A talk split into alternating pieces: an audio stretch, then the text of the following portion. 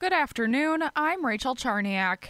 Aspiro in Green Bay is a disability service provider that connects clients to the community and helps them live their best lives. Five buses caught fire early this morning, but one may still be able to be saved with repairs. Nicole Hoffman, Vice President of Development with Aspiro, says this isn't the first time they've had issues with their vehicles. We had several catalytic converters on some of our vehicles stolen, after which point we did install cages over the catalytic converters. We have not had any problems since. This was about one year ago. Now with four of their buses a complete loss, about one-third of their fleet is now unavailable. Cost of the damages is estimated at five hundred thousand dollars.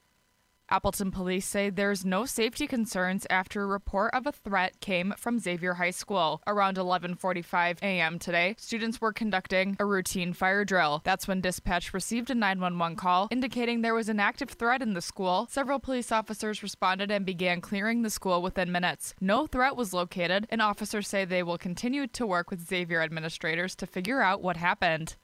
An attorney for the Wisconsin Senate and three individuals suing the city of Green Bay and Mayor Eric Gengrich over the use of audio surveillance at City Hall has sent a letter to Brown County's district attorney asking for a criminal investigation to be opened. Attorney Ryan Walsh says that violating Wisconsin's electronic surveillance control law is a Class H felony. The first hearing in the lawsuit is scheduled for nine thirty a m on Thursday in Brown County Circuit Court.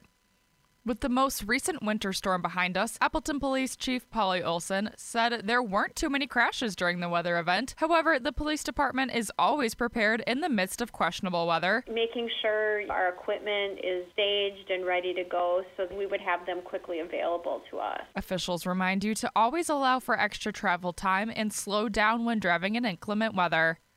After Saturday's teddy bear toss during the Green Bay Gamblers hockey game, members of the team were able to present the toys to children at Aurora Bay Care. Over five thousand bears were tossed during the game. Jacob Martin, who plays defense for the Gamblers. Uh, this is a really important thing. Come back and show the community that we also care about everyone that supports us. Over the years, the teddy bear toss has provided over one hundred thousand teddy bears for local kids.